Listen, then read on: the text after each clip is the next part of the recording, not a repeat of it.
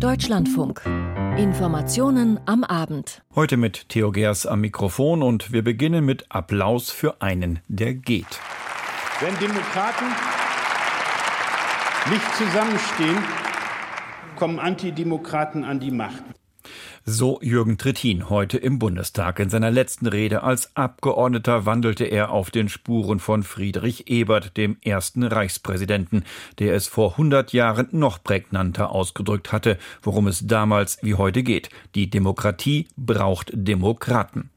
Viva, zumal es immer wieder Anschauungsunterricht genug gibt, was passiert, wenn Antidemokraten das Sagen haben. Viktor Orban etwa, der ungarische Premierminister, er blockiert aktuell die gesamte EU in einer für die Demokratie äußerst wichtigen Angelegenheit. Er ist nicht bereit, die Ukraine gegen den russischen Aggressor gegen Wladimir Putin weiter zu stützen. Es ist der Streitpunkt auf dem EU-Gipfel in Brüssel.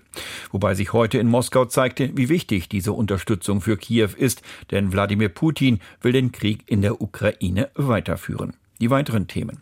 In Deutschland und den Niederlanden sind vier Hamas-Mitglieder festgenommen worden. Sie sollen Anschläge geplant haben. Auch am Tag nach der Einigung bleiben beim nächsten Haushalt viele Fragen offen. Und das E-Rezept und die elektronische Patientenakte. Sie kommen ab dem nächsten Jahr. So sagt es zumindest der Gesundheitsminister.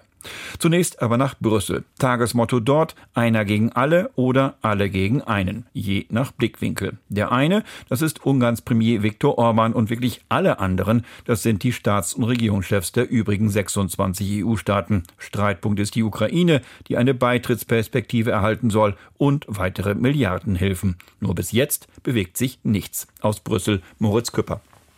Es gibt doch noch Beständiges in diesen Tagen in Brüssel. Zu Beginn des mit Spannung erwarteten Gipfels ist es, wie üblich, die Präsidentin des Europäischen Parlaments, die den Staats- und Regierungschefs ihre Eindrücke schildern darf. Roberta Metzola, die auf der anschließenden Pressekonferenz natürlich nach Ungarns Ministerpräsidenten Viktor Orban und dessen Blockadehaltung gefragt wird. Was könnte den Ungar überzeugen?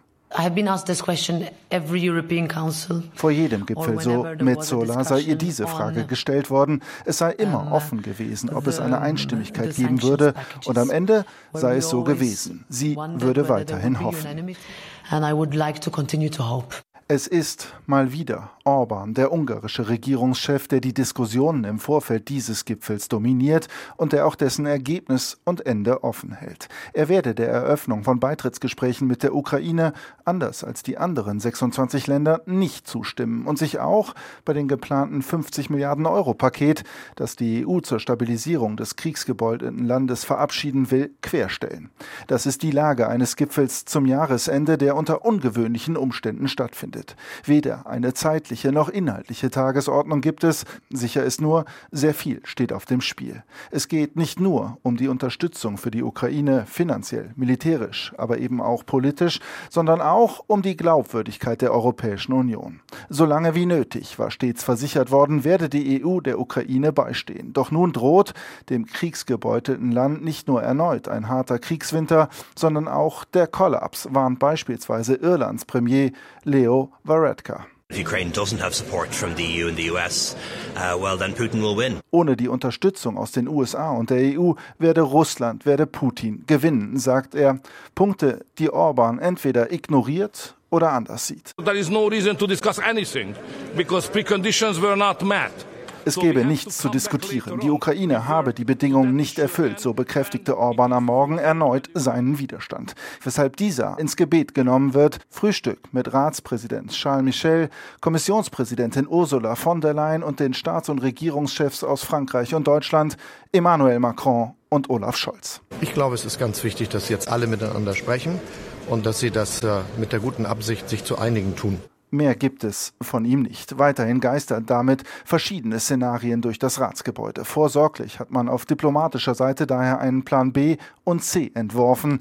Eine Ukraine-Finanzierung für die kommenden Jahre außerhalb des Haushalts ohne Ungarn oder frische Mittel nur für 2024 zu beschließen. Letzteres, das stellt Orban am Morgen klar, würde er mittragen. Nur hinter all diesem Streit wabert damit ein Dauerbrenner der europäischen Politik, das Einstimmigkeitsprinzip. More Immer mehr Länder, so Litauens Präsident Gitanas Nauseda, werden das Einstimmigkeitsprinzip in Frage stellen. Für sein kleines Land, das davon profitiere, wie eben Ungarn auch, sei es wichtig, diese Einstimmigkeit zu behalten. Aber, so Nauseda, das dürfe nicht missbraucht werden. Uh,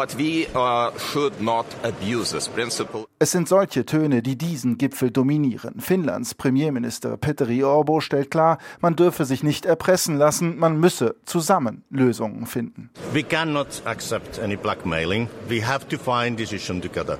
Ein Eindruck, der entstanden war, weil die Kommission im Vorfeld des Gipfels rund 10 Milliarden Euro an eingefrorenen Geldern freigegeben hatte. Doch wie gesichtswahrend für alle Seiten eine Lösung aussehen könnte, bleibt offen. Und somit nur die Hoffnung von Parlamentspräsidentin Metzola. Sie sei uh, realistisch, aber nicht pessimistisch, so Metzola. Einer gegen alle auf dem EU-Gipfel Moritz Küpper berichtete, wobei sich die Gipfelteilnehmer in ihrem Überzeugungskampf gegen Orban heute bestätigt fühlen konnten, denn zeitgleich zum Gipfel in Brüssel begann in Moskau die Jahrespressekonferenz von Wladimir Putin, die eher eine Art Fernsehsprechstunde ist, auf der Putin sich heute als selbstzufriedener Kriegsherr präsentierte. Jürgen Buch.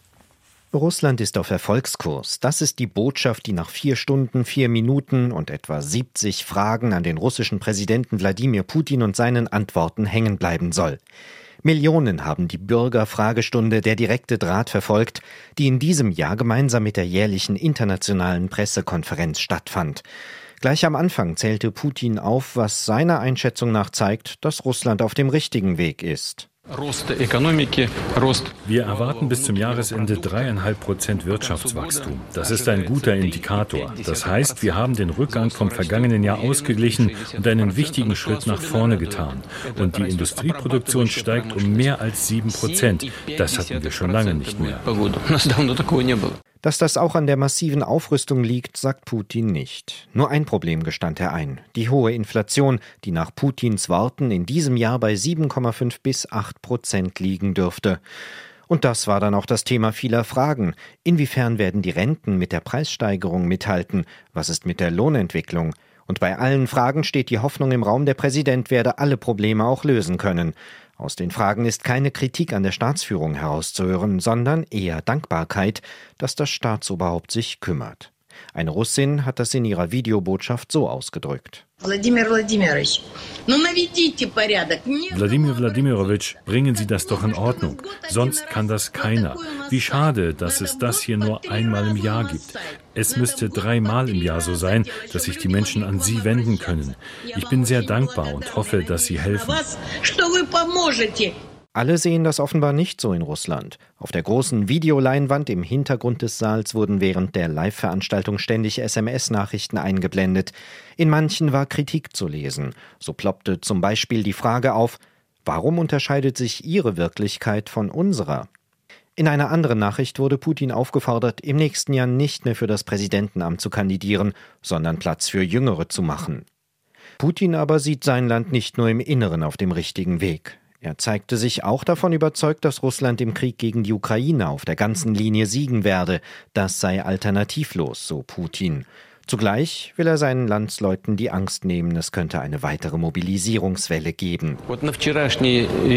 Gestern Abend wurde mir gemeldet, dass es schon 486.000 Freiwillige gibt und der Strom unserer Männer, die bereit sind, die Interessen des Vaterlandes mit der Waffe in der Hand zu schützen, reißt nicht ab.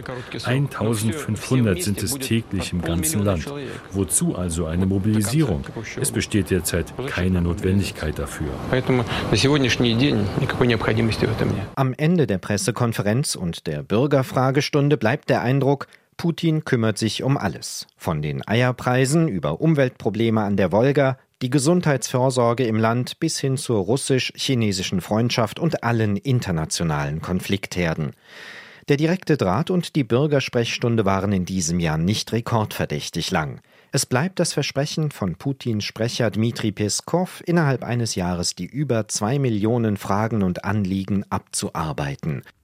Wladimir Putin will den Krieg in der Ukraine weiterführen, Jürgen Buch berichtete. Und wie sehr dieser Krieg auch die europäische Sicherheit berührt, um nicht zu sagen bedroht, zeigte sich letzte Nacht in Rumänien. Es gab Luftalarm wegen russischer Drohnen. Auch deutsche Eurofighter waren in der Luft. Silke Hane. In Rumänien haben in der Nacht erneut russische Drohnen den Luftraum der NATO verletzt. Dieses Mal war auch die deutsche Luftwaffe involviert. Nach Angaben des Verteidigungsministeriums in Bukarest wurden Alarmstarts auch der deutschen Eurofighter ausgelöst, die in Rumänien stationiert sind. Nach Informationen der deutschen Presseagentur konnten die Piloten russische Luftfahrzeuge auch durch Sichtkontakt identifizieren. Den Angaben zufolge handelte es sich um bis zu 70 Drohnen des Typs Shahed 136. Russland hat diese Kamikaze-Drohnen schon mehrfach gegen ukrainische Donauhäfen eingesetzt. Die NATO erteilte keinen Abschussbefehl gegen die Drohnen. Nach vorläufigen Erkenntnissen ist jedoch mindestens eine der Drohnen über Rumänien explodiert.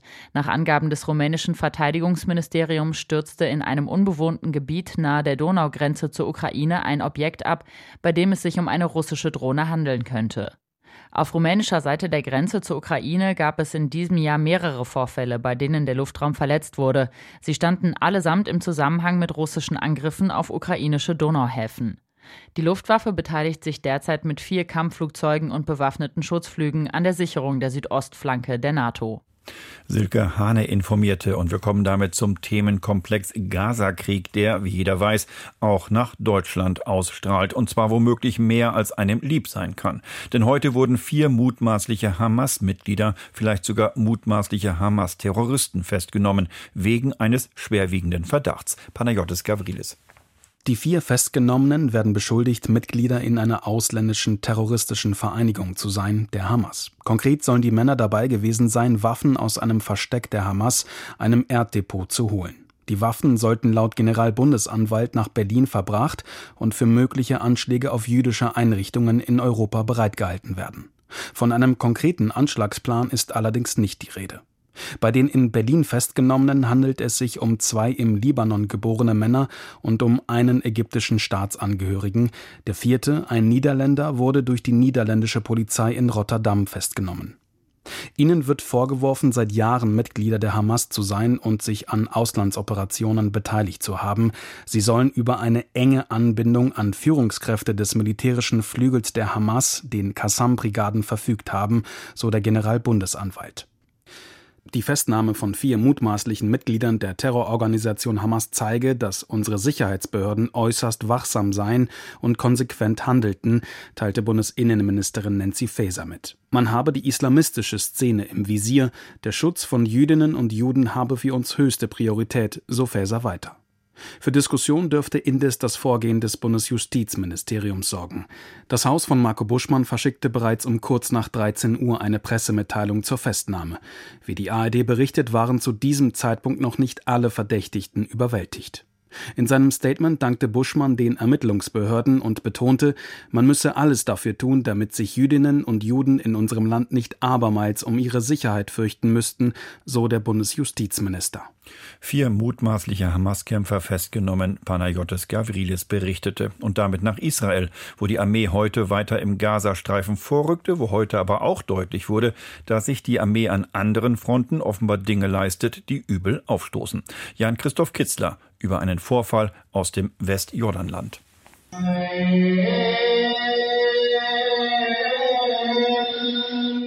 Ein Video macht in den sozialen Medien die Runde, das verdeutlicht, dass Israels Armee in diesen Tagen nicht nur im Gazastreifen aktiv ist. Es zeigt eine Moschee in Jenin im besetzten Westjordanland.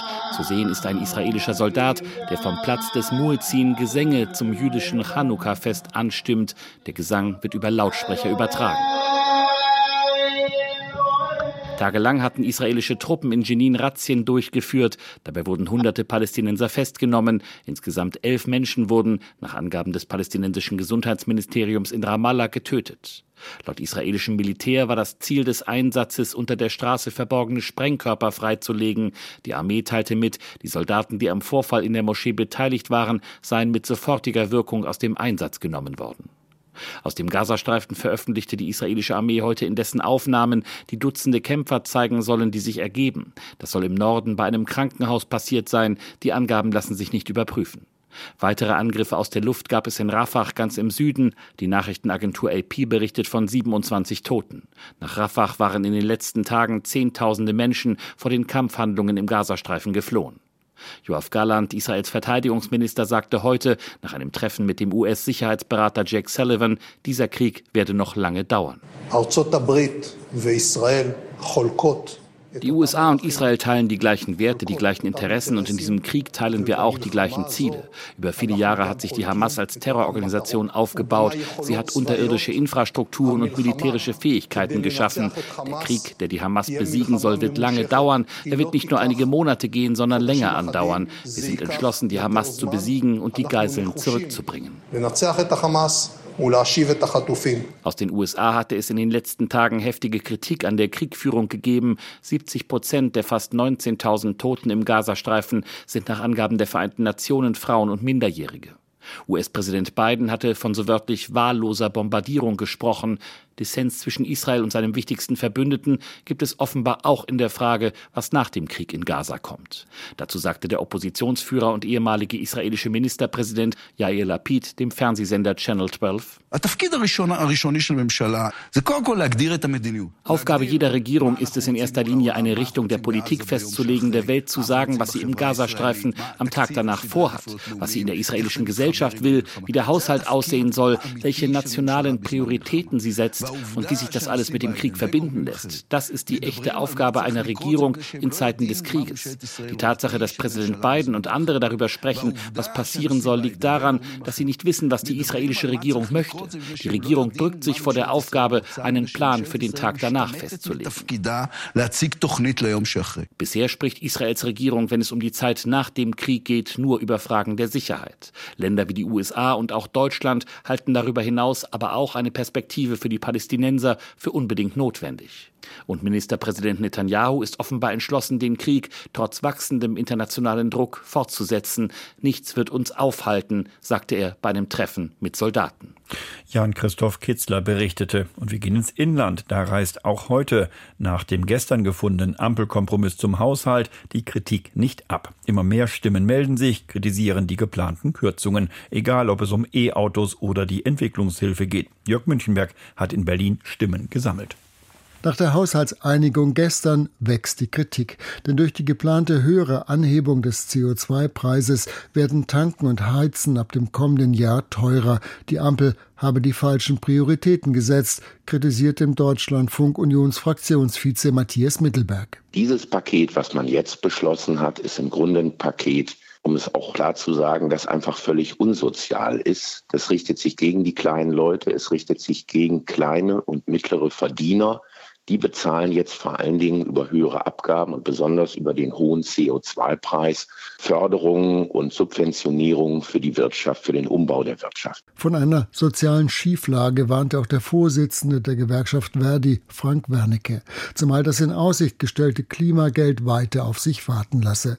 Auch Strom wird teurer, weil der geplante milliardenschwere Bundeszuschuss zu den Netzentgelten gestrichen wird. SPD-Generalsekretär Kevin Kühnert verteidigte die Ampel dagegen im ZDF. Es wäre unplausibel zu glauben, wenn viele Milliarden im Haushalt fehlen, wird danach alles besser. Natürlich geht es da jetzt auch um Einsparungen und die wirken sich aus. Uns war in der SPD wichtig, dass sich das nicht in einem Abbau des Sozialstaates niederschlägt. Also die, die kleine Einkommen zum Beispiel haben und Kinderzuschlag oder Wohngeld bekommen, die haben keine Abzüge zu befürchten, aber in den Verbrauchskosten wird etwas ankommen. Doch auch im Sozialbereich sollen 1,5 Milliarden Euro gespart werden, etwa durch die schnellere Vermittlung von Geflüchteten in den Arbeitsmarkt.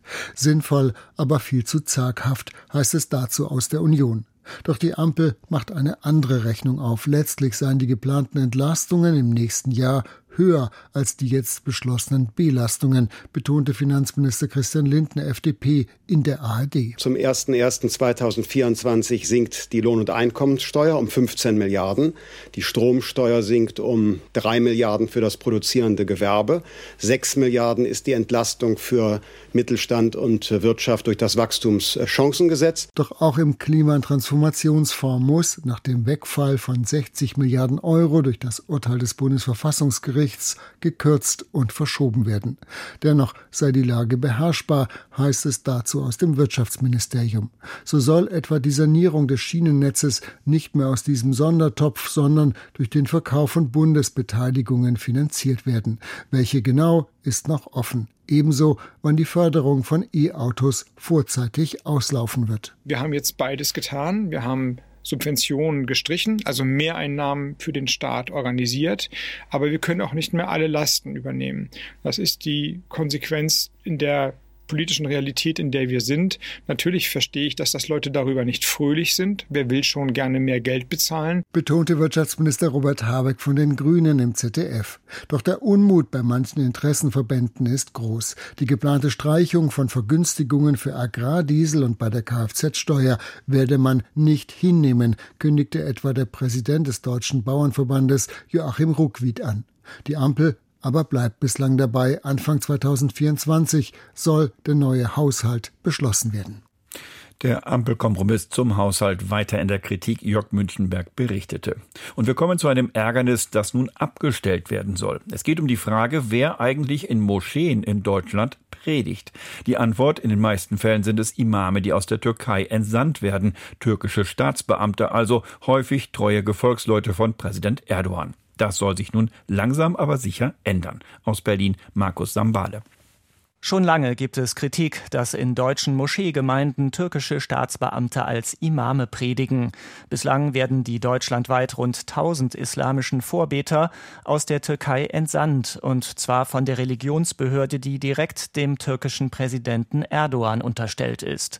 Seit einiger Zeit versucht die Bundesregierung, diesen Einfluss zu reduzieren.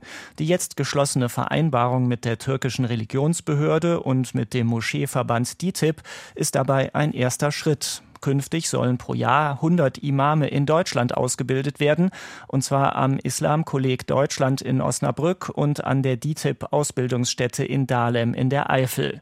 Allerdings hat die türkische Regierung auch auf DITIB Einfluss.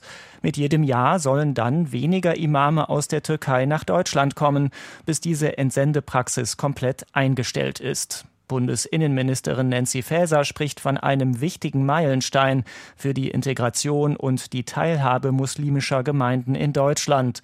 Wörtlich sagt Faeser, wir brauchen Prediger, die unsere Sprache sprechen, unser Land kennen und für unsere Werte eintreten. Markus Sambale berichtete.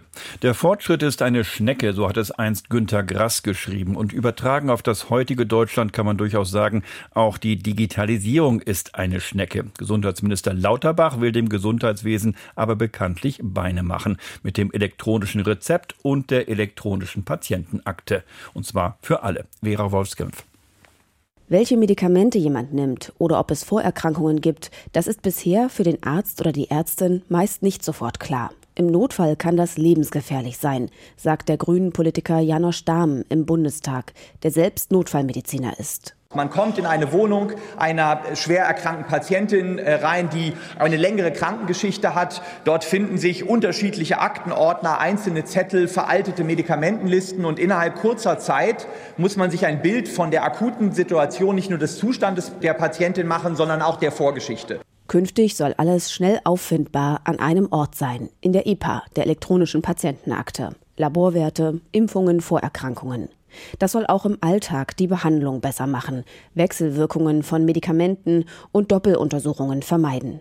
Welche Daten genau darin landen und wer sie sehen kann, kann jede und jeder für sich entscheiden. Und wer die EPA gar nicht nutzen möchte, kann ganz widersprechen. So ist es auch, was die Weitergabe von Daten für die Forschung angeht. Grundsätzlich sollen dafür alle Gesundheitsdaten aus der EPA bereitstehen. Aber Bundesgesundheitsminister Karl Lauterbach von der SPD betont, Derjenige, der zum Beispiel nicht will, dass seine Daten genutzt werden sollen für die Pharmaforschung, der kann das abwählen. Die Zwecke bestimmt der Patient selbst, aber die Mehrheit der Patienten würde es wünschen, dass wir ihre Daten verwenden für eine bessere Krebsbehandlung.